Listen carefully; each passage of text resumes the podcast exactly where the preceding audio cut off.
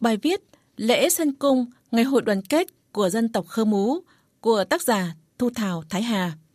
Thưa quý vị và các bạn, hàng năm cứ vào dịp tháng 3 dương lịch, người Khơ Mú lại tổ chức lễ sân Cung, nghĩa là cúng bản, cầu mong mưa thuận gió hòa, mùa màng bội thu, vạn vật sinh sôi, con người khỏe mạnh và bản mường ấm no. Ngày nay xã hội phát triển, nhiều nét văn hóa của người Khơ Mú đã có nhiều đổi mới, nhưng lễ Sơn Cung vẫn được duy trì và bảo tồn, tạo nên bản sắc văn hóa khác biệt của đồng bào Khơ Mú.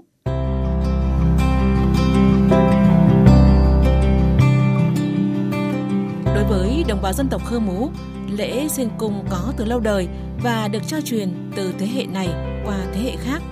Trước đây, lễ hội được tổ chức đình đám kéo dài từ 2 đến 3 ngày với rất nhiều thủ tục. Giờ đây, theo nếp sống văn minh, lễ sinh cung chỉ tổ chức trong một ngày, giảm nhiều nghi thức nhưng vẫn giữ được những nét đẹp truyền thống vốn có. Sau khi gieo trồng, khi cây lúa lên cao cỡ một gang tay thì người khơ mú tiến hành làm lễ. Họ chọn ra một người làm thầy cúng, đại diện cho dân bản làm nghi lễ khấn các vị thần. Bà con sẽ không đi ra khỏi bản trước lễ hội một ngày. Lễ cúng diễn ra từ sáng sớm, già trẻ trai gái có mặt đầy đủ tại hai khu đất cao ở đầu bản và cuối bản để chuẩn bị cho lễ. Khu đất cao ở đầu bản được chọn làm nơi lễ chính. Người dân dựng cột cờ bằng cây tre già, treo các vận dụng để thể hiện ước muốn sinh sôi nảy nở, mùa màng bội thu. Lán thờ được dựng lên với các dụng cụ lao động sản xuất làm từ tre gỗ. Đồ lễ được bày lên phên bao gồm đầu, sườn, chân, tim và gan lợn, gà trống luộc chín, một con vịt sống, nến sáp ong, xôi, bát thóc, quần áo của các thành viên trong gia đình.